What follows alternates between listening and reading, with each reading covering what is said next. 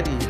Kannst du es spüren? Kannst du in den Wolken über uns das spüren, was wir dringend brauchen? Den Sturm. Das brauchen wir echt. Es ist seit ungefähr vier, Ta äh, vier Wochen trocken und ich muss jede Woche zweimal mit meinem Vater Wasser holen aus dem Weiher, damit wir den Garten gießen können. Du meinst, mit jeder Woche, in der es nicht regnet, wird es wahrscheinlicher, dass der Sturm, wenn er kommt, gefährlicher wird? Also der Blitz? Ja, so funktioniert es zwar eigentlich nett, aber ich meine, theoretisch durch äh, trockene, Trockenheit sind Blitze natürlich dann leichter, Dinge anzuzünden. Ja, das, das stimmt schon. Wenn ihr euch gefragt habt, was hier los ist, wir wollen heute über Storm reden. Ihr habt sich herausgefunden. Wieso sagst du das nicht gleich? ihr seid ja clever und wahrscheinlich habt ihr längst, während wir das gemacht haben, während wir diesen Nonsens geredet haben, habt ihr schon aus Scryfall und aus euren Decks alle Stormkarten rausgeholt. Ja, wir wollen heute mal ein bisschen uns diese Art von Decks anschauen, weil die sind ja schon was Besonderes. Eben weil sie auf einer Mechanik beruhen und man aber gleichzeitig sagen kann, die, aus dieser einen Mechanik raus hat sich ein Archetyp des Spielens herausentwickelt. Richtig, denn Storm muss nicht unbedingt Stormkarten verwenden oder wirklich st äh, zu stormen. Es gibt ein paar Versionen davon. Und wir haben uns einfach mal gedacht, wir könnten, wir könnten mal darüber reden, weil ich glaube, es gibt viel ähm, Falschinformationen über Storm. Und da können wir mal ein bisschen berichtigen. Äh, eure Gefühle sind okay dabei. Stormdecks sind auch überhaupt nicht mein Favorit, was, äh, was das angeht, sage ich direkt. Aber bevor wir in die, in die Folge gehen, auf Wunsch von Fritz, äh, wollten wir jetzt noch sagen, es gibt, wir müssen es einfach jetzt mal sagen. Äh, seit drei Wochen ist er jetzt halt nicht da und es ähm, haben manche von euch schon angefragt, weswegen. Die, äh, die zwei Wochen waren wegen quasi der Covid-Erkrankung. Äh, ihm geht's mittlerweile wieder ganz okay da, äh, damit. Also ist auf dem äh, Weg zur Besserung. Aber Leider natürlich, wenn es regnet, dann stürmt. Und äh, es sind noch ein paar andere Angelegenheiten bei ihm dazwischen ge gekommen. Genau. Er versucht zur hundertsten Folge wieder da zu sein. Wenn nicht, dann schieben wir es auf, müssen wir sagen. Weil die hundertste Folge wollen wir schon tatsächlich zu dritt machen. Ja, also wir machen keine Folge 100 ohne Fritz. Ja. Das ist, äh, das wäre ja albern. Da wäre ja unser, dann wäre unser persönlicher Folgenstorm-Count würde ja einfach fisseln, wenn wir dann Folge 100 nicht zu dritt machen. Eben. So. Ja, äh, fangen wir erstmal mit was Einfachem an, nämlich der Definition von Storm. Die steht nämlich auf Stormkarten drauf und ist wichtig. Die sagt, when you cast this spell, copy it for each spell cast before it this turn. You may choose new targets for the copies. Das heißt, sobald dieser Zauberspruch gewirkt wird, auf dem Storm draufsteht, dann zählt der einmal, wie viele Zaubersprüche schon gewirkt wurden in diesem Zug. Und dann legt er dafür, für jede dieser Instanzen, legt er eine Kopie von sich auf den Stack drauf. Die wird auch nicht gecastet, die Kopie, die kommt einfach drauf.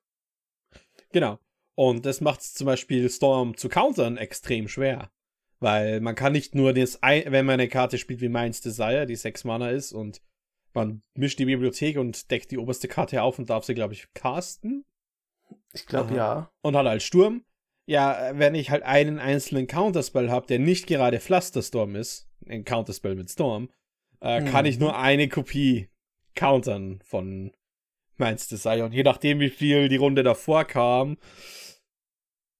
sieht man schon das Problem, wo, weswegen das vielleicht äh, sehr viel, sehr attraktiv ist für Leute, wenn sie quasi eine Combo spielen, dessen Kern-Wincon schon mal sowas Wichtiges wie Counterspells umgeht. Ja, und man muss noch dazu sagen, das ist, glaube ich, wichtig noch für, äh, für die Art, wie Storm funktioniert, dass diese Kopien, die auf den Stack kommen, die zählen aber nicht für zukünftige Storm-Counts. Da zählt nur der erste Spruch, der die Kopien auf den Stack gelegt hat. Das ist, funktioniert ein bisschen anders als Magecraft, weil das erkennt ja auch äh, kopierte Zaubersprüche und Storm halt nicht. Das heißt, man kann nicht einen fetten Pflasterstorm spielen und danach noch was hinterher und dann wird der Storm-Stack auf einmal so groß. Ähm, nein, das wäre dann auch nur ein Zauberspruch mehr. Genau, und ähm, Storm-Karten gibt's äh, mittlerweile in, ich glaube, fast allen, also es gibt es gibt sie theoretisch in allen Farben, aber wenn wir realistisch sind, gibt es in Grixis und Grün. Alles, was nicht weiß ist. Ähm, und selbst dann sind die Storm Payoffs tatsächlich oft eher in Grün, Rot und Blau. Aber Schwarz ist ein sehr wichtiger Teil, weswegen wir noch darauf zukommen werden. In Grün sind sie vor allem immer relativ ungewöhnlich, weil Grün ist so, Grün kann Storm, aber das hat, es fühlt sich immer an, als ob das ganz wenig mit Zauberei zu tun hat, sondern Grün Storm ist einfach mehrere Käfige mit Kreaturen auf jemanden draufwerfen. Es gibt ja sogar einen grünen Commander, auf den Storm steht, der Ave, und der macht halt Kopien von sich, von der Kreatur genau. in Höhe der Storm-Anzahl. Aber auf den kommen wir später noch. Ich glaube, wir, wir gehen mal direkt äh, in unserer Theoriestunde weiter zum Punkt, wie funktionieren Storm-Decks überhaupt eigentlich und wie sind die meistens aufgebaut, weil Storm-Decks sind durch die Art, wie Storm funktioniert, haben die natürlich eine eingebaute Limitierung, weil man kann jetzt nicht Storm mit allen möglichen Dingen spielen, weil dann irgendwann, ja, spielt man halt kein Storm mehr. Ähm, also man könnte jetzt vermutlich schwierig mit acht Mana-Karten ein Storm-Deck machen. Mystics Mastery. Das würde funktionieren. Aber auch da muss man gucken, was man, also man braucht einen ordentlichen Bild ab und das ist nämlich das Erste, was bei Storm-Decks so der Punkt ist. Meistens, also ich würde, natürlich, es gibt immer Ausnahmen, Stormdecks haben meistens eine relativ niedrige Mana-Kurve, weil man eben dafür sorgen muss, dass sehr viele Zaubersprüche in einem Zug gespielt werden. Man kann sich natürlich, theoretisch gesehen, auch auf so, ein, so eine berühmte Sache wie den Counter War verlassen und dann da drauf mit seinem Storm gehen, weil dann ist ja schon viel passiert. Das hat man aber halt nicht in der Hand. Storm in der Essenz ist eine non-deterministische Combo. Was ich damit meine ist, eine Combo wie jetzt äh, Thus Oracle Demonic Consultation hat immer den Sieg, wenn beides resolved und äh, uninteragiert bleibt. Die Sache an Storm Decks ist, dass, äh, dass diese Decks quasi ähnlich sind wie eine, äh, es sind wie ein Combo-Deck. Es versucht so viele Zauber wie möglich zu wirken in einer Runde und dann mit einer Karte zu gewinnen. Oder äh, eine Karte zweimal zu wirken zu gewinnen. Und tatsächlich ähm, ist, ist, der, ist der Unterschied, dass ja, man hat halt sehr viele bewegliche äh, Stücke und Redundanzen. Also zum Beispiel der Grund, weswegen äh, Rot so wichtig ist, ist, dass da sehr viele Mana-Rituale in Rot sind. Und um mehr Zauber zu wirken pro Runde und sogar noch den, diesen Storm-Count zu erhöhen, möchte ich natürlich ganz gern meine Rituale wirken. Möchte ich mein Sturz in die Hölle, Mana-Geysir, was auch immer, äh, verwenden, um das Mana zu haben, um mehr Zauber zu wirken und gleichzeitig habe ich sehr wenig Freiheit tatsächlich, wie ich mein Deck baue, weil ähm, meine Combo quasi eine Anzahl an Karten sind, die alle zu einer Combo hinarbeiten, aber nicht individuell Teil der Combo sind.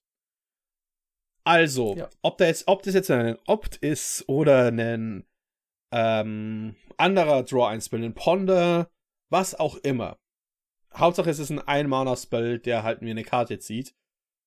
Welcher es ist, ist egal, aber er ist trotzdem Teil dieser Storm-Combo. Ja.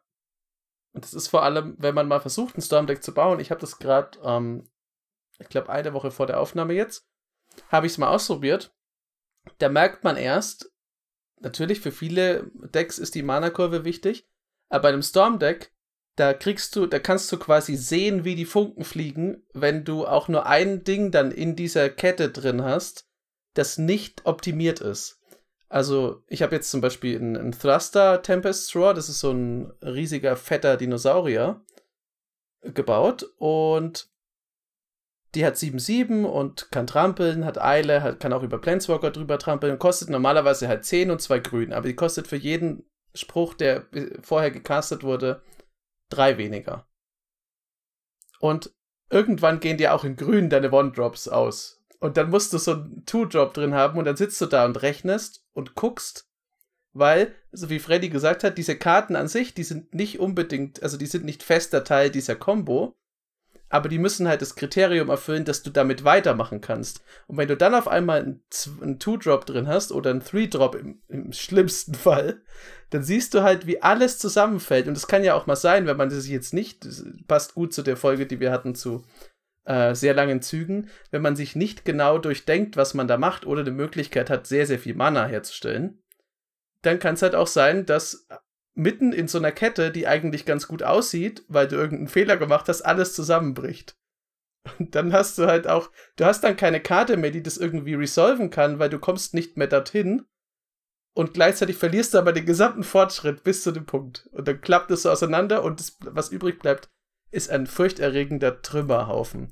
Also Stormdecks sind tatsächlich darauf angewiesen, dass man viel Hören erstmal in diese Zauber reinsteckt, die da reingehören. Also, und man kann nicht sagen, einfach alle One-Drops, aber trotzdem muss man darauf achten, was man da macht.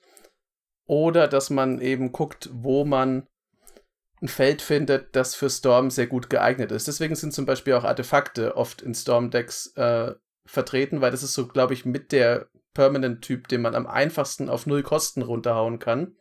Oder die eh sowieso schon null kosten. Und damit ist es dann relativ easy, einen großen und guten Storm-Count aufzubauen und dann nochmal alles auf die Hand zurück, zum Beispiel mit Hercules Recall oder sowas. Das heißt, man, wie ich gesagt habe, man kann halt nicht in jede Richtung gehen mit Storm, weil irgendwann funktioniert die Mechanik einfach nicht mehr.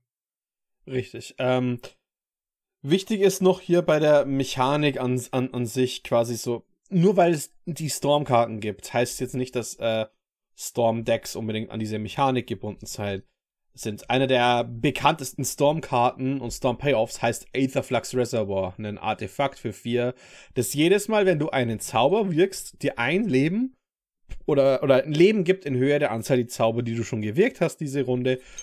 Und dann kannst du 50 Leben zahlen, um äh, jemanden wegzulasern. Ja gut, wenn du 20, wenn du 20 Karten pro Runde spielst und das Ding liegt, hast du quasi deine Stormkarte, weil das Ding liegt halt da und äh, du spielst halt dann danach deine 20 Karten und schießt ab. Also bloß weil da Sto Storm die Idee dahinter ist halt diesen großen Zug zu haben. Aber es gibt viele Stärken und Schwächen an Storm und es ist auch nicht so das meist es ist auch nicht so gern gesehen in vielen Tischen oder äh, ich habe nämlich heute ein paar Leute auf Twitter gefragt, äh, zwecks Storm. Muss sich jemand damit auskennen und die erste Antwort war halt direkt von Anna Frickel, kleiner Shoutout. Äh, nee, äh, er darf's nicht spielen. ja. Ich glaube, das liegt vor allem daran, was ich vorhin beschrieben habe. Also es ist ein der perfekte Stormzug. Der braucht halt einfach seine Zeit. Das ist ja schon, was wir eben auch in der Folge zu den Zugdauern hatten. Das ist ja, was schon manche Leute nicht mögen.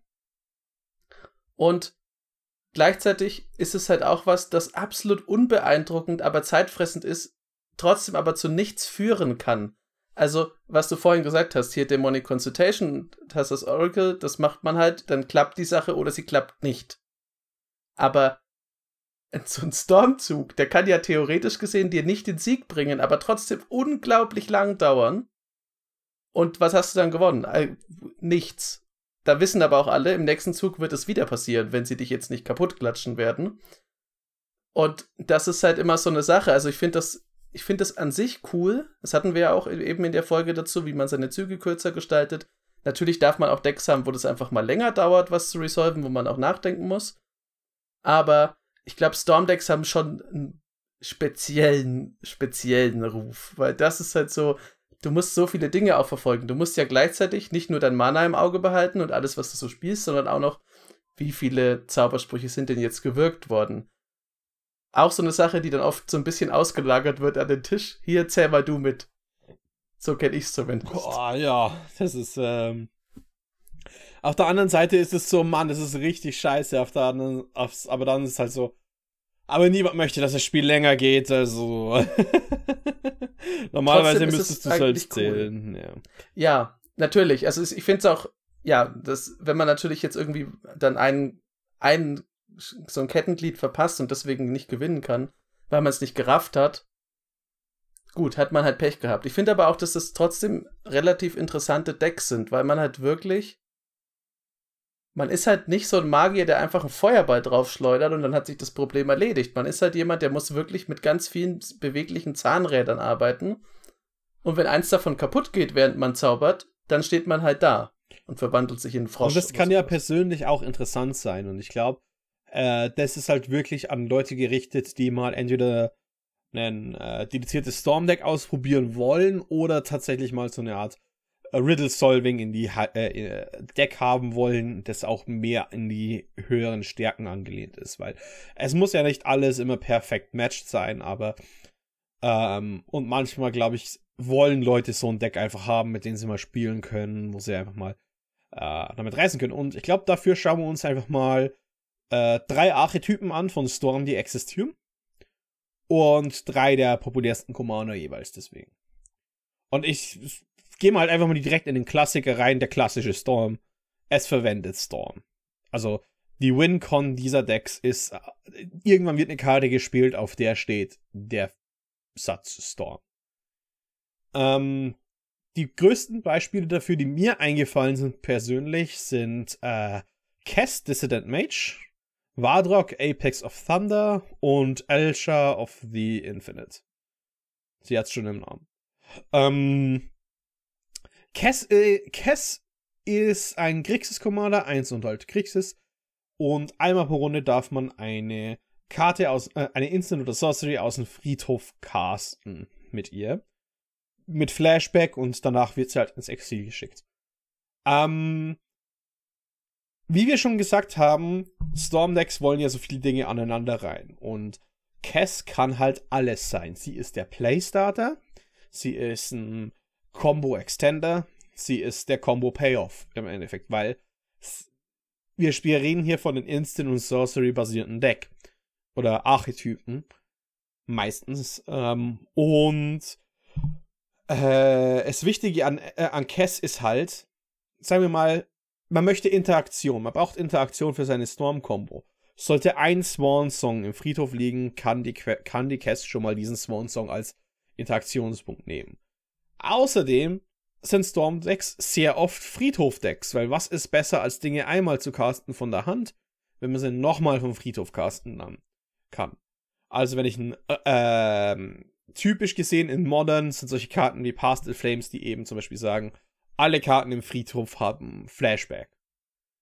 Cool, dann äh, kann ich nämlich mein schwarzes Ritual spielen und dann kann ich nochmal mein schwarzes Ritual spielen und dann nochmal mein, mein Mana-Geiser und dann nochmal mein Mana-Geiser und dann nochmal mein Ritual und dann nochmal mein Ritual.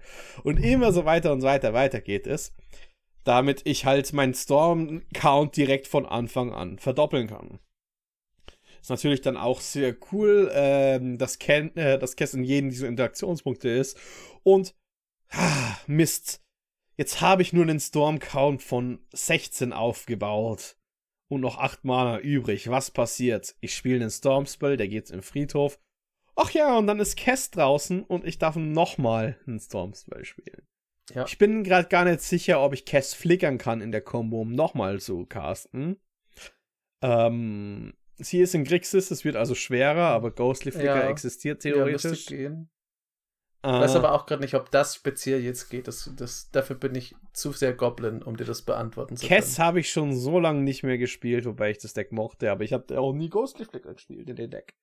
Ähm, genau. Das ist quasi so der, äh, die, die Premiere Storm-Karte. Und der Grund, weswegen die manche Leute jetzt ja wahrscheinlich sagen würden, aber Kess ist doch ein Ad Nauseum-Deck. Abnasium und Storm haben extrem viel in common. Beide Decks ja. wollen quasi mit einem massiven Card so viele Karten wie möglich ziehen. Eins verwendet halt die Mechanik, eins nicht.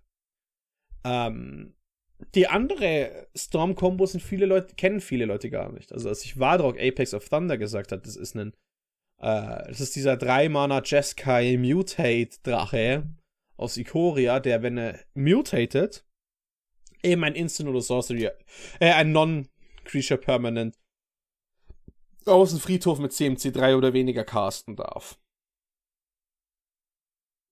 Waldrock ist sehr viel limitierter in seiner Storm-Combo. Sogar. Denn was er casten möchte, ist eine Sivins Reclamation aus dem Friedhof. Damit man zwei Permanente zurückholen kann, insbesondere eben Underworld Breach. Wardrock möchte, ist nämlich einer der wenigen Commander, die tatsächlich extrem viel mit, de, mit Underworld, oder was ist da? Wenigen. Es ist tatsächlich jemand, der mit Storm Count gewinnt und Storm auf eine andere Art und Weise verwendet, wie viele andere Combo-Decks mit Storm. Brain Freeze kennen vielleicht manche Leute gar nicht als Storm-Karte. Eins und ein ähm, Blau. In, äh, Sorcery oder Instant, ich weiß nicht mehr genau. Instant. Instant. Ähm, man milzt drei Karten Storm. Man möchte sich selbst anzielen, damit man halt auch die Sivins Reclamation und das Underworld Breach in den Friedhof bekommt. Das ist äh, tatsächlich, ist Brain Freeze kann ja in Storm auf beide Weisen funktionieren. Also zum einen, wenn man gut, wenn man den Friedhof braucht, um sich selber mit einem hohen Storm-Count die Basis zu schaffen. Wenn man natürlich extrem hoch dabei ist, kann man auch andere Leute drei Karten millen lassen und so das Spiel gewinnen. Das finde ich da an der Karte zumindest ganz interessant. Ja, aber Wardrock möchte sich halt erstmal zu selbst millen ja. und wenn man halt irgendwann dann mal anfängt, 15 Karten zu millen, dann sollte auch ein Ritual drin sein, das dann gecastet wird, um dann Brain Freeze nochmal zu casten, was dann 20 Karten millt und dann ist es gleichzeitig auch die Wincon, um alle anderen Decks auszumillen. Aber Brain Freeze wird eher, Brain Freeze ist erstmal für einen selbst da, als äh, Play Extender. Und das andere Deck, Elsha of the Infinite Deck, ist ein bisschen ein Cheater in den, in den, äh, in den Punkt. Ähm, tatsächlich geht Elsha of the Infinite mit einem Artifact Reducer und Senses Dividing Top Infinite. Du hast einen Infinite Hoch oder halt einen. Du ziehst dein ganzes Deck, hast einen Storm Count von 70 und kannst dann alles zahlen für 70. So einfach geht's halt so wenn du die beiden Karten draußen hast, ist halt dein Storm, Storm Turn automatisch 70 in der Runde. Und ähm, man muss dazu sagen, also ihr kennt wahrscheinlich Senses Dividing Top, aber es kann sich halt für Mana wieder äh, auf das oberste Karte Mana, aufs Deck ja. legen, kostet 1. Das heißt, mit Elsha kann man es von dort wieder spielen. Wenn Artefakte nicht, also eins weniger kosten, hat man schon den Punkt, dass man diese eine Karte immer und nein, du darfst es kostenlos tappen. Und Stimmt, das, äh, das, äh, für eins kann man sich nur die Karten anschauen und es dann. Ja. Also, äh, Elsha of the Infinite darf halt Non-Creatures von der Bibliothek oben casten. Sonst wird es ja auch nicht klappen, wenn es ja. was. Also, also wär, es würde klappen, es wäre nur komplizierter. Sehr komplizierter, aber tatsächlich.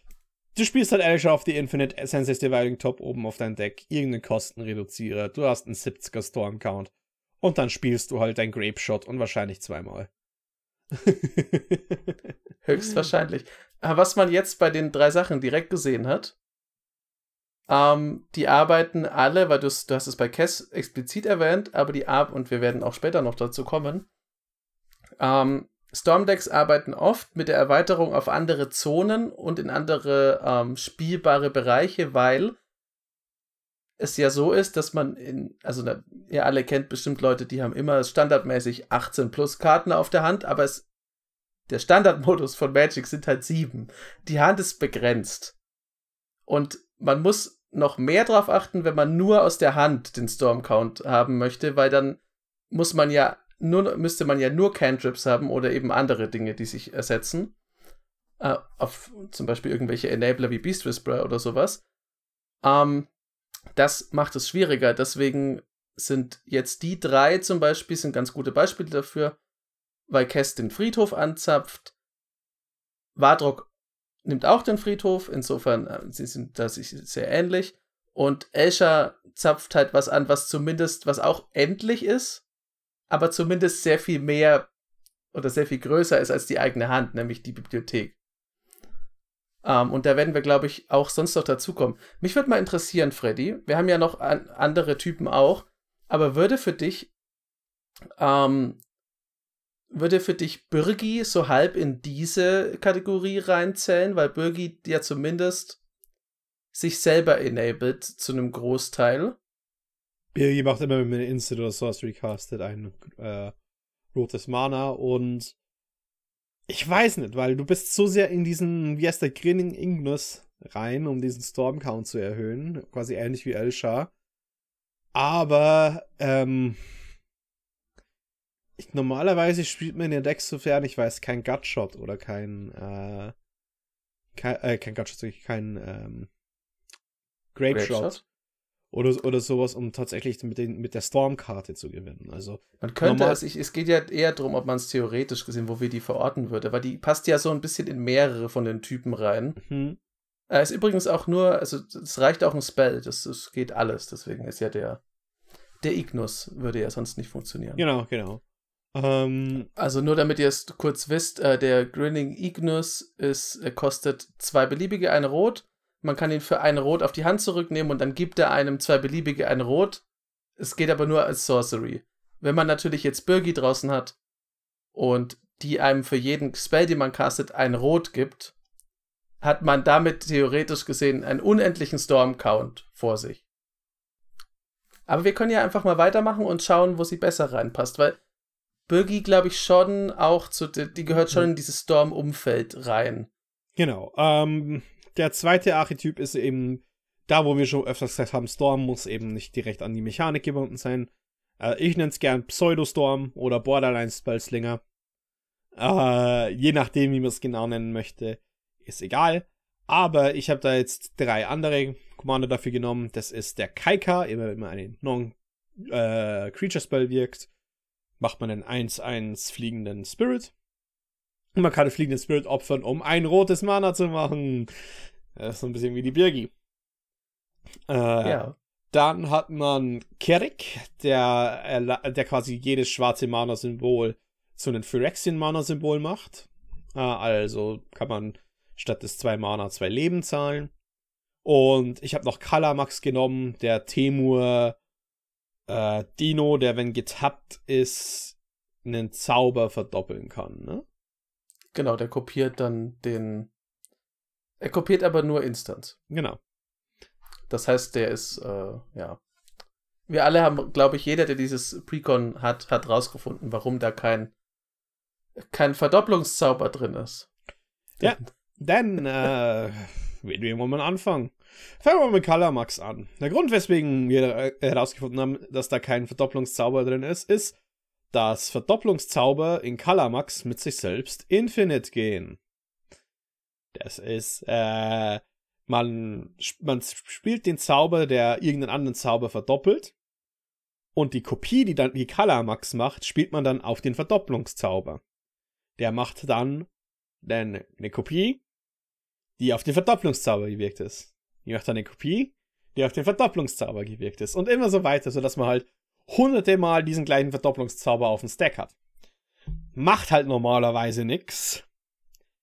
Leider gibt's Karten wie Rals, äh, Ral Storms Conduit, glaube ich, der 2 und der, der War of the Sparks, äh, Ral Sarek, der für jede Kopie auf dem, äh, oder Spell, der gewirkt wurde, ähm, einen Schaden macht.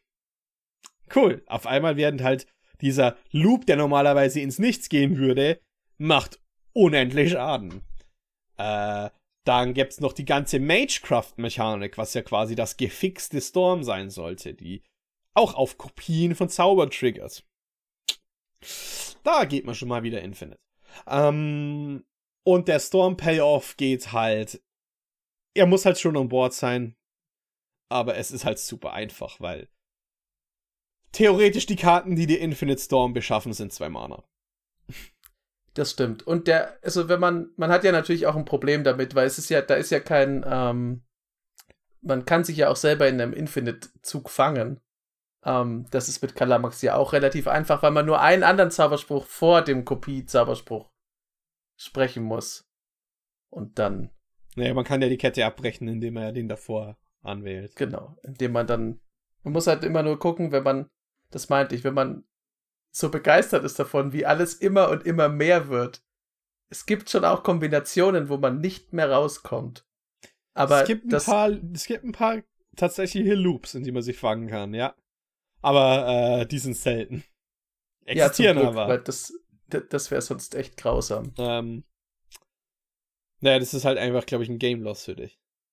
Ja, aber das wäre ja, das, das ist ja. ja. was ich meinte, wenn du so, also vorhin, wenn du so einen riesigen Stormcount aufpasst und dich richtig gut fühlst und dann merkst, du, oh Gott, wenn du so gefangen in deiner eigenen Zeitschleife bist und alle anderen gehen weit weg.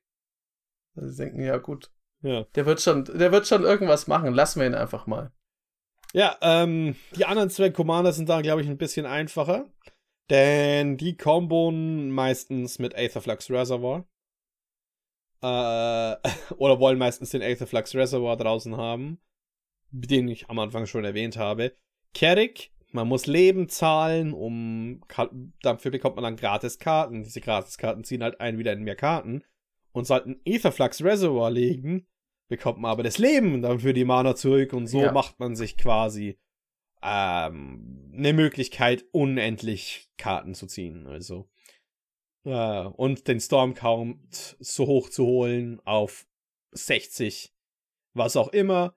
Und ja, dann hat man auch, macht man irgendwann mehr Leben, als man zahlen muss für seinen Effekt. Und dann wird halt einfach geschossen. Das stimmt. Davon muss ich sagen, auch von denen jetzt, von den dreien, also von äh, Carrick, Kalamax und Kaika, es kommt mir Kaika immer noch so als der, als der fairste vor. Also, dass man halt einen Spirit kriegt und einen Spirit dann opfern kann für Rot, das ist, man muss, also man kann damit sehr gut in die Storm-Richtung gehen, äh, aber du hast es ja auch schon eingeordnet als Borderline Spacelinger. Das ist halt, ich glaube, Kaika kommt deutlicher von diesem Spacelinger her und hat halt einen guten, netten Effekt, der dir ermöglicht, in eine stormy Richtung zu gehen. Aber du musst es nicht machen. Es funktioniert trotzdem auch mit anderen Zaubersprüchen gut. Also Kaika kann auch jemand sein, der. Das kann ein Deck sein, das riesige Zaubersprüche wirkt mit diesen Spirits, die man hat. Ähm, das, das ist ja theoretisch gesehen, ist Kaika sogar als Spirit Tribal ziemlich brutal unterwegs, äh, weil man halt einfach einen riesigen X-Spell. Also man, Kaika ist so ein Ding, das funktioniert sehr gut, so wie wir es gerade beschrieben haben, ähm, aber kommt halt, wie Freddy gesagt hat, so eher aus der Space-Dinger-Richtung und es geht dann halt in diesen, also es trifft sich an der Gewittergrenze sozusagen. Genau, das ist da, weil beide wollen effektiv, äh, Archetypen wollen effektiv so viel Zauber wirken wie möglich. Aber der Unterschied ist halt, ähm, zu einem reinen Storm-Deck und was halt, oder zu, versus einem reinen Spellslinger-Deck ist, dass diese Builds als ihr Haupt-Win-Con diesen Stormzug haben, diesen extrem explosiven Zug, aber dann zurückfallen können auf andere Dinge, sollte das nämlich nicht möglich sein. Äh, es gibt nämlich extrem viel, was Storm niederschaltet. Wir haben gesagt, ja gut, du bist gegen Counter-Spells äh, relativ unauffällig, aber Rest in Peace überhaupt nicht. Und ja. äh, ein paar andere Dinge, die dich Interaktionen. Du bist äh, der, der am meistens am stärksten einbüßt, wenn Hate Bears liegen oder ähm, ja, so Klassiker, so Stacks-Klassiker wie Rule of Law. Wenn man nur noch einen Zauberspruch pro Runde wirken kann, ja gut. Er hat es halt mit deinem Storm. Ja, du bist halt einfach dann ausgeschaltet. Um, ähm, und das ist halt der Unterschied, um bei, wenn wir jetzt gerade in dem Fall sind, bei einem klassischen Kaika Spacelinger Deck, das zwar Stormy Elemente hat, das wird dadurch jetzt nicht unbedingt komplett vernichtet oder muss jetzt sofort eine Lösung dafür finden, weil wenn man genügend Spirits schon hat, aus vor allem, das ist ja, Kaika hat noch den Vorteil, das gibt dir die Sachen halt als Permanence in die Hand und du kannst sie dann opfern, wann du möchtest. Und das ist ja nochmal sehr viel weniger volatil als so ein einzelner Storm-Count, der in einem Zug hochgeht und der aber am Ende des Zuges weg ist. Und das ist halt, äh, solche Decks werden natürlich, die sind dann einfach resilienter, weil du kannst dann sagen, gut, ich habe immerhin noch meine Spirits, ich kann dich entweder mit tot klatschen oder ich kann im nächsten Zug dann äh, einfach ein riesiges, ähm, ein riesiges Crackle with Power oder sowas spielen, wo man einfach drei Zielen massiven Schaden zufügt und dann halt alle seine Spirits da rein opfert. Ähm, ja, das ist, das zieht sich so ein bisschen durch, hatten wir ja am Anfang schon. So ein Storm-Count oder so ein Storm-Build-Up, der kann halt auch, also der verpufft leichter als andere Strategien im Nichts. Ja. Kerik hat aber zum Beispiel auch den Backup, ich, ich verwende ein paar Zauber und dann bin ich halt einfach einen 10-10 und danach einen 11-11 leicht flinkender Commander, der Leute two-shottet oder wenn man ja. Tainted Strike im Deck hat, was ja auch manchmal der Fall ist, sogar one-shottet. Ähm, ja, man sieht also insgesamt, wenn man von dem, wenn man von so einem reinen, also wenn man, je weiter man von Storm wegkommt, desto resilienter wird die Sache eigentlich. Aber dann ist man halt auch nicht mehr so in diesem Storm-Theme drin. Also das ist ja das, was einen wahrscheinlich reizt. Das habe ja. ich ja auch am Anfang haben wir schon drüber gesprochen. Man kann nicht unendlich viele Dinge aus einem Storm-Deck rausnehmen und durch andere ersetzen und dann sagen, es ist immer noch ein Storm-Deck. Weil das funktioniert dann halt nicht. Dann ist es halt ein Deck, das ein paar Storm-Synergien hat. Ja. Und jetzt ähm, gibt es noch die, die neuere Variante oder was ist die neuere Variante? Es gibt noch eine andere Variante, die nicht Instant Sorceries basiert ist und ich habe es jetzt einmal Permanent Storm genannt, weil theoretisch existiert die für jedes Permanent. Also man kann jedes Permanent, Permanent-Typen, der existiert als Storm Deck bauen. Und wieso kann man das machen? Naja, also Artefakt Storm hat man, also ich, ich gebe jetzt mal für jedes, äh, als Artefakt Storm hat man die neue Sahili oder neue Sahili. Ähm, nicht, nicht Sahili. Äh, Joyra, Weatherlight Captain. Die ja, jedes Sahili Mal, hilft dir aber auch. Jedes Mal, wenn man einen äh, Artefakt-Spell wirkt, zieht man eine Karte. Also, was macht dieses Deck? Er spielt 0 Mana Rocks, zieht durchs ganze Deck, baut einen hohen Stormcount auf. Aetherflux Reservoir, holt sich die Leben, aktiviert die Kanone. Ähm, Sith's Harvest Hand. Enchantress, was mehr, äh, was jedes Mal, wenn ein Enchantment eben also, äh, ins Spiel kommt, mal eine Karte zieht und ähm, ein Leben bekommt.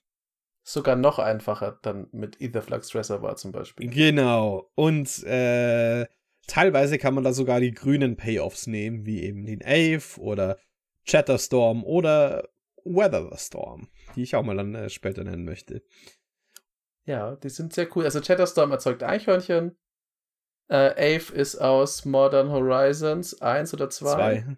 2. Das ist der, das ist ein Us, der erzeugt für, also der hat, einen, hat Storm und erzeugt so viele Uses, also Ave Uses, äh, wie man eben Storm Count hat und die kriegen plus 1 plus 1 für jeden anderen Us, der da liegt und haben keine Legendary Rule auf sich. Solange sie Tokens sind. Also, sobald du Möglichkeiten hast, einfach mehr Karten zu ziehen, aus deinen Enchantments Mana zu machen, oder du spielst sogar Mana Enchantments, kein Problem. Für Artefakte ist es ein bisschen einfacher, weil es gibt Karten wie den Kraklan Ironworks, der dir erlaubt, Artefakte zu opfern, um zwei, zwei blaue Mana, äh, zwei farblose Mana zu machen. Und mit denen kann man eben ganz einfach Permanence in Mana umwandeln. Und mit Kreaturen theoretisch auch mit, äh, wer, wer kennt's nicht, Gravecrawler und irgendein Alter, Phyrexian Alter. Genau. Ja. Ähm, genau. Aber ich habe für, äh, für den Permanent Storm noch was anderes genommen. Und zwar ist es zum Beispiel die Nikia. Weil die ist ja zum Beispiel nicht unbedingt als Storm Commander bekannt. Die ist ein Gruul Commander, der 3 und Gruul kostet und dann halt für Länder äh, es Mana verdoppelt, aber man kann keine Non-Creatures mehr casten. Also mehr Permanent Storm geht gar nicht. Also man darf ja. nur, das, nur noch Kreaturen, nur noch Creatures casten. Tatsächlich, was man eben macht, ist, man castet seine ähm, Permanenten, seine Storm Payoffs, bevor man den Commander castet. Also, wie das quasi funktioniert, ist, man spielt eine Karte wie Sunbird's Invocation. Wie gesagt, jedes Mal, wenn du eine Kreatur äh, spielst, schaust du dir die obersten X-Karten an, wo X die Mana-Kosten ist, äh, ist oh, der Karte, die du gecastet hast. Und dann spielst du was, was weniger CMC hat. Also eine Kreatur holt eine andere Kreatur. Einen, holt einen Beast Whisperer. Beast Whisperer zieht eine Karte, wenn du eine andere Kreatur holst. Dann kommst du vielleicht in eine Karte, in eine Kreatur, die dir Mana macht. Die dir dann wieder diesen Payoff hat und dann eine Karte zieht. Und du, was du tatsächlich in diesem Deck machst, ist, du spielst quasi Kreaturen, die äh, gleichzeitig, äh, die sich dafür belohnen, wenn du Kreaturen spielst. Äh, und so baust du halt dann mit, mit Nikia diese, äh, diese Engine auf, wo du halt einen starken Stor Storm-Karte liegen hast, wie eben die Invocation. Und du spielst halt einfach Kreatur an Kreatur an Kreatur in einer Runde und brauchst irgendwo einen Haste Enabler, der dann halt sagt, na gut, jetzt hast du halt 15, jetzt, jetzt, ja gut, du hattest diese Runde nur 24 Mana, aber du hast auch aus irgendeinem Grund 24 Five-Drops aufs Spiel kaut. Ich weiß nicht, wie du das geschafft hast, aber äh, ich habe das Deck tatsächlich auf, äh, aufgelöst, weil ich hatte das nämlich mal und das war nämlich meine erste Erfahrung mit tatsächlich so einem Storm-Deck in Commander, weil ich nämlich am Anfang gar nicht gedacht habe, naja, dann, opf dann mache ich halt das Mana und ich opfer sie weg, weil ich einen Altar spiele. Und dann kann ich ja meine großen Enchantments wirken. Das erste Mal, als ich gespielt habe, habe ich mein Deck tot gespielt. Ich hatte in einer Runde tatsächlich über 40 Karten aus meinem Deck gespielt. Und die hatten Haste ja. und dann habe ich einfach alle überrannt. Und das war halt so, oh, ähm, ich spiele Storm gerade. theoretisch sind ja auch was, was man zum Beispiel in einem Tulane-Deck machen kann, weil Tulane hat auch genug Möglichkeiten, ähm, alles zu ersetzen, was man spielt. Wenn man die richtigen Karten hat, kriegt man dann, äh, kann man gleichzeitig noch seine Landbase massiv aufbauen. Also das, äh, aber mit dem ist es halt etwas offensichtlicher als mit Nikia. Ähm, da finde ich es ganz interessant, weil ich hatte ja vorhin erwähnt, dass, äh, dass ich dieses Thruster-Deck habe. Und Thruster hat ja Storm, aber die ist ja immer nur der Endpunkt davon. Du musst es trotzdem so spielen, im Grunde, wie so ein Nikia-Deck, wie du es gerade genannt hast, weil du musst ja zuverlässig in Monogrün dir deinen Storm-Counter aufbauen, damit du dann deinen fetten 7-7 Trampel Haste Commander rausballern kannst. Und der theoretisch gesehen, ähm, der ist ja nicht nur dadurch geschützt, dass er Hexproof in dem Zug, an dem er gespielt wurde, sondern auch noch, dass ihn halt mit genügend Storm kannst du ihn ja auch einfach wieder spielen. Ähm, aber das ist halt so, da bin ich so ein bisschen auf Probleme gestoßen dabei einfach, weil wenn du halt nicht sowas hast wie Nikia, ist es halt auch nicht so super einfach, weil du musst dann schon, deine Ressourcen sind halt wieder begrenzt, Herr. Das hatten wir ja auch vorher. Man braucht irgendwie eine, dann eine Möglichkeit, dass man halt seine Ressourcen erweitert. Seien es jetzt Karten, die man zieht, Beast Whisperer kam jetzt schon ein paar Mal vor, oder halt Mana. Denn an einem von beiden wird es, wenn man das sich nicht vorher gut überlegt, dann scheitern, weil man einfach sehr schnell überhaupt gar keinen Brennstoff mehr hat und liegen bleibt. Und deswegen habe ich jetzt deswegen Birgi gesagt, mal kurz einhalten, weil eigentlich, was du eben mit Birgi oft spielst, ist sowas wie Impact Tremors, wo jedes Mal, wenn eine Kreatur reinkommt, schießt du einen Schaden. Du hast natürlich den Grinning, Grinning Ingus, was, äh, Ignis, aber was du halt auch mit Birgi hast, sind halt ähm, ganz andere, äh, also es ist halt auch sowas wie ähm, dieser Magecraft-Dude, der immer einen, Artif äh, einen Treasure macht. Der Stormkillen Artist. Stormkillen Artist, der dann ewig riesig wird. Und was du dann in denen oft machst, ist halt, du spielst halt dann trotzdem einfach drei, vier Kreaturen oder Non-Creatures pro Runde und pingst nieder und eigentlich spielst du dann, je nachdem, ja. wie dein Birgi-Deck. Weil ich, weil ich kenne Birgi-Decks, die spielen 40 Kreaturen und Birgi-Decks, die spielen 6. Ja, es ist halt, also klar, bei Birgi wäre jetzt das Ding, das ist ja quasi so unser, unsere äh, Lady X, die sich gerade so ein bisschen durchzieht. Du kannst natürlich mit der in so einem, jetzt bleibt man mal bei dem Fall mit dem Grinny Ignis, den man immer und immer wieder spielt. Man kann natürlich dann auch mit einer Stormkarte den Sack zumachen, theoretisch gesehen. Aber wieso sollte das Deck das machen? Weil es hat bis dahin ja, wie du gesagt hast, mit Impact Tremors wahrscheinlich schon alles vernichtet, was irgendwie da war. Ähm, insofern wäre das Storm halt eine Winmore-Karte.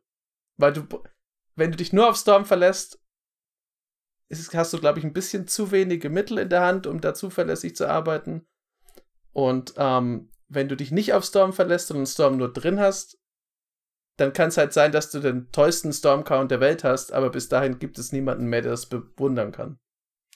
Ja, also es kommt halt darauf an, weil ähm, es gibt ein paar Commander, die halt in mehrere Dinge reinfallen können, weil Virgi kann sicherlich auch ein sehr cooles monorotes Burn-Deck werden.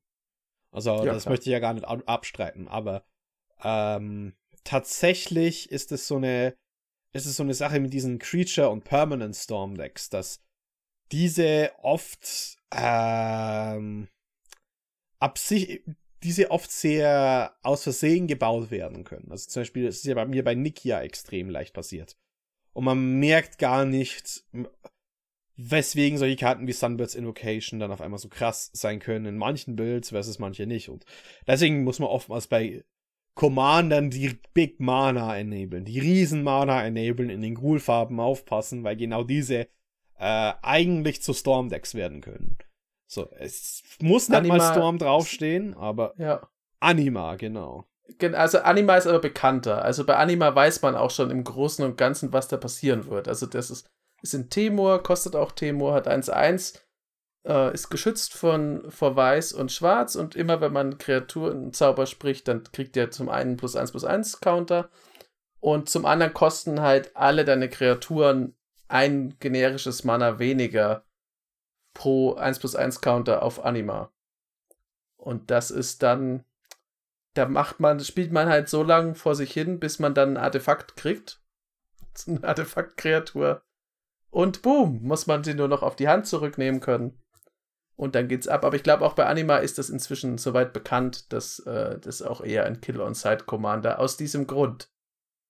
Weil den spielt man eigentlich kaum anders. Also, was will man denn auch machen? Ich meine, gut, du kannst jetzt sagen, ich, du kannst halt.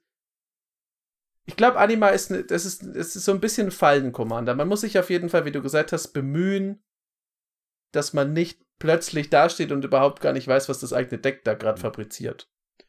Ja, ähm, genau, äh, ich glaube aber, das hm. sind tatsächlich gar nicht, gar nicht über Agro oder so gibt, dass es so viele Archetypen gibt für Storm. Ich glaube, damit haben wir schon relativ viel abgedeckt. Es gibt einzelne Storm-Decks, die existieren, die halt dort was machen, wie zum Beispiel Weather the Storm, die, ähm, es gibt eine Dina-Version, quasi so, das ist ein sehr spezifisches, sie macht halt Schaden immer, wenn man Leben bekommt und man versucht halt quasi mit Weather the Storm halt so eine Art Pseudo, äh, sie als Pseudo Payoff zu nehmen. Aber das sind solche Dinge, die existieren. Aber sie existieren nicht wirklich. Das sind halt wirklich, wo Leute einfach Spaß gehabt haben, irgendein Deck zu bauen, das zweimal auspacken und hatten halt ihren Spaß. Ähm, deswegen möchte ich aber ja. mal allgemein jetzt zu den Stärken und Schwächen kommen, weil ich glaube, es ist nämlich, es hat nämlich Stärken und es hat auch eine Berechtigung in Commander, solche Storm-Decks ab und zu zu bauen, ab und zu mal dagegen zu spielen. Äh, aber eben nicht immer.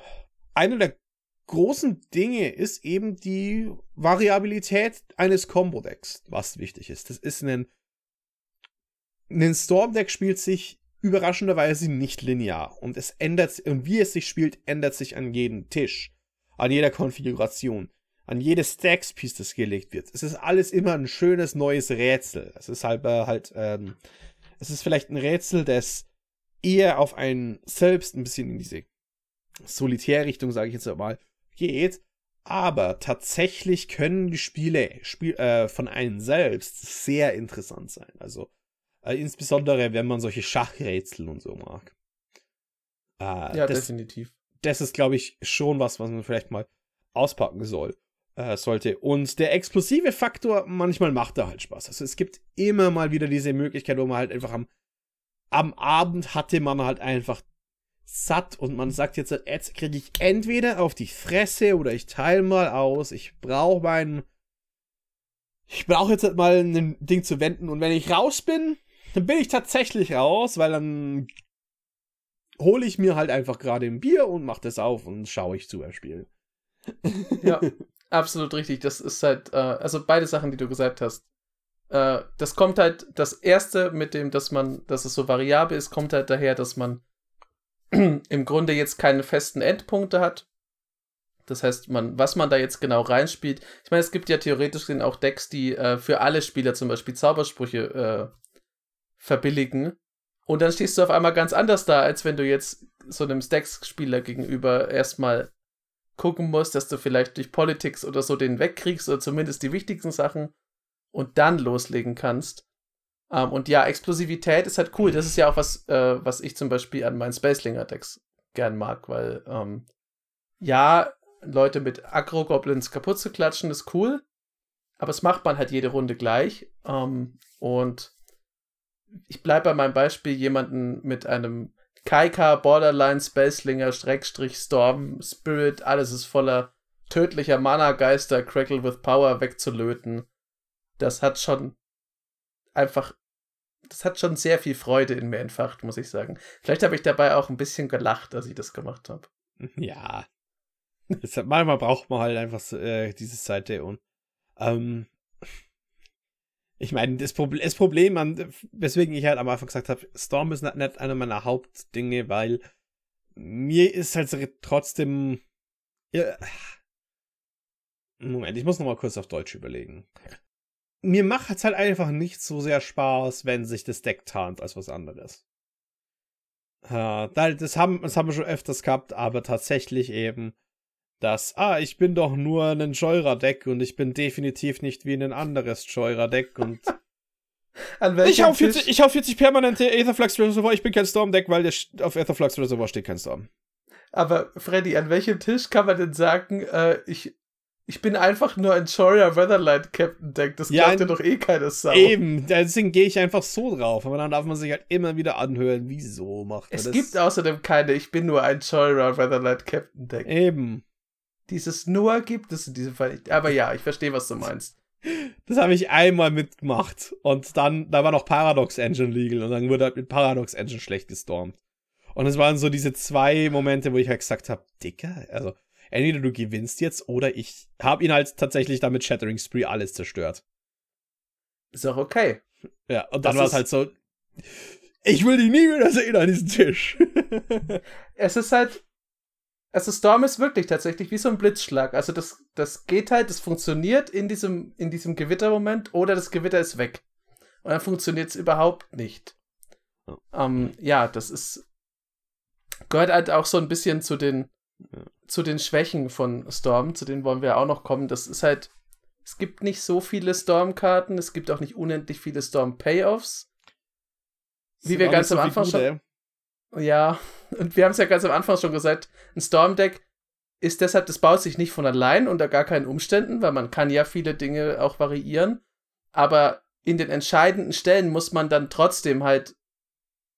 Also wenn man jetzt nicht, wie du vorhin gesagt hast, so ein Weather the Storm, ich will jetzt einfach mal Spaß haben mit. Ich zähle auch Thruster übrigens dazu. Das ist, glaube ich, einfach nur, ja, okay, probier das aus, spiel den Dinosaurier fünfmal und dann löst das Deck auf.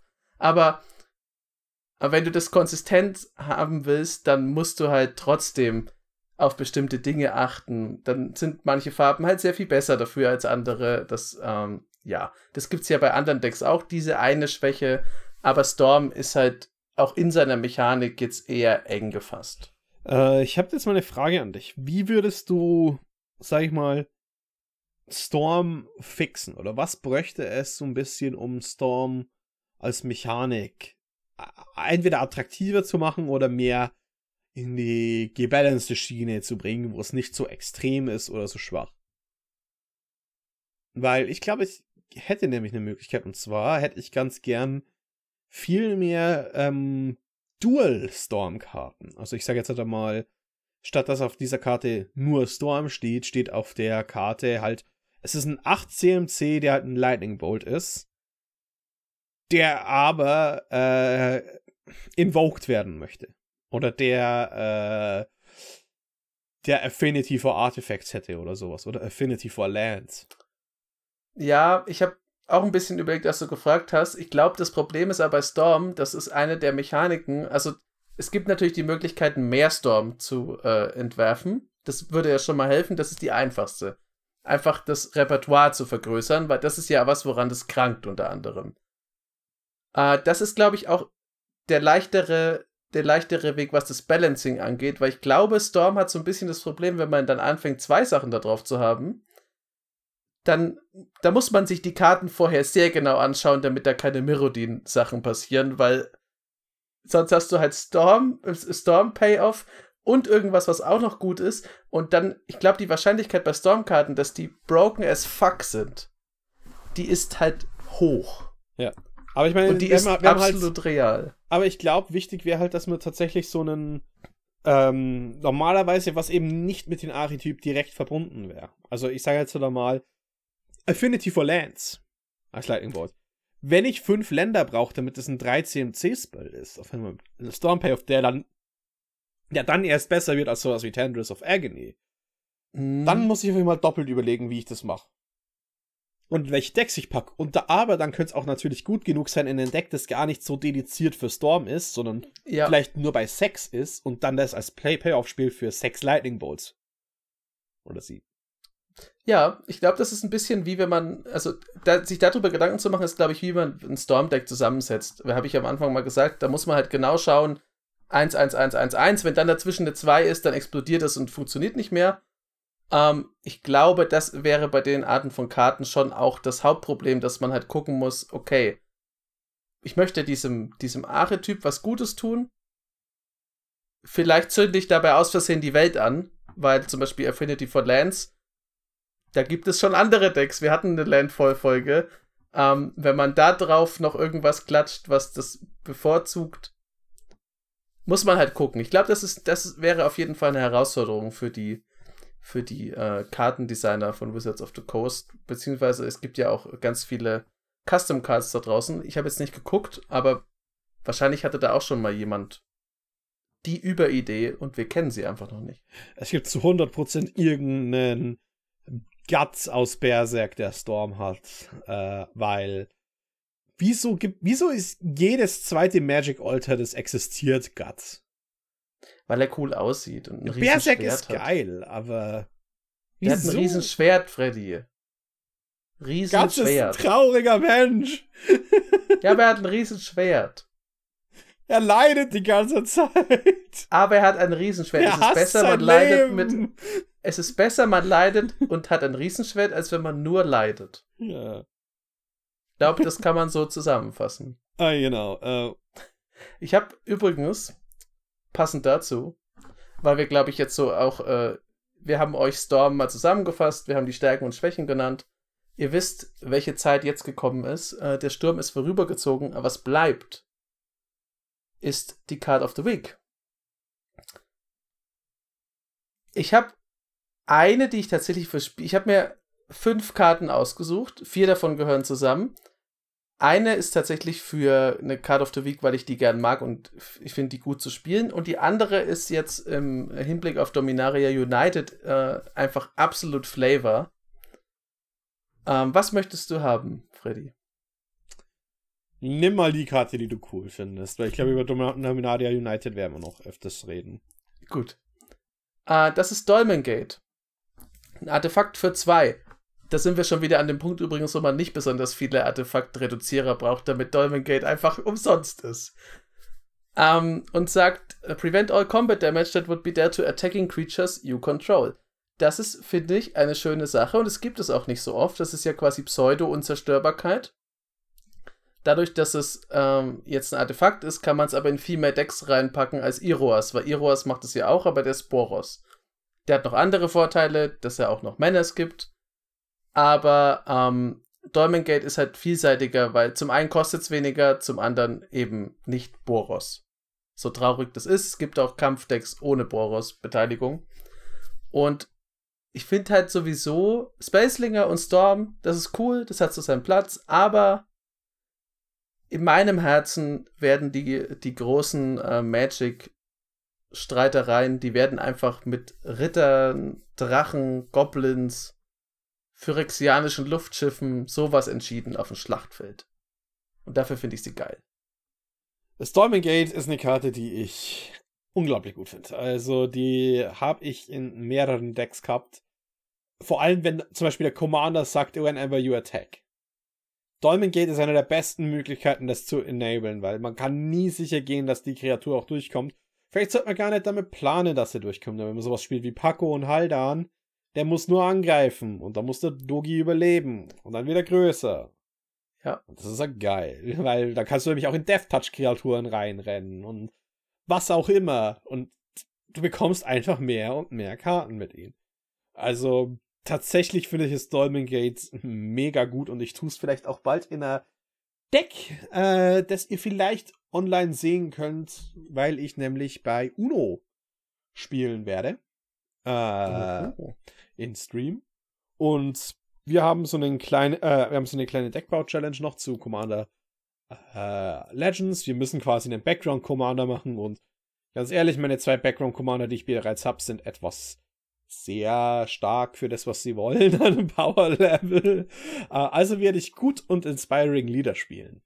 Und da hm. natürlich dann auch das Dolmen Gate reinfinden, äh, reinfinden, weil ich möchte ja mit meinen 4-1 Menace-Skeletten angreifen und mit meinen äh, ja. Schildkommandern. Ja. Finde ich eine gute Idee. Apropos Ankündigung, wenn wir schon dabei sind, ihr werdet davon noch mehr hören in Zukunft, wenn sich noch mehr dazu klärt, aber ihr könnt uns im November auch äh, in Person in im Franken-Treffen, wo wir einen Live-Podcast aufnehmen. Da haben uns, jetzt habe ich immer das Problem, dass ich äh, Erlangen Fürth die ganze Zeit durcheinander bringe, weil sie halt nebeneinander liegen.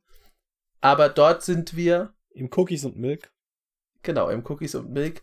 Und werden äh, da eine Podcast-Folge aufnehmen. Wir werden garantiert auch spielen, denn ich gehe doch da nicht hin und spiele dann nicht.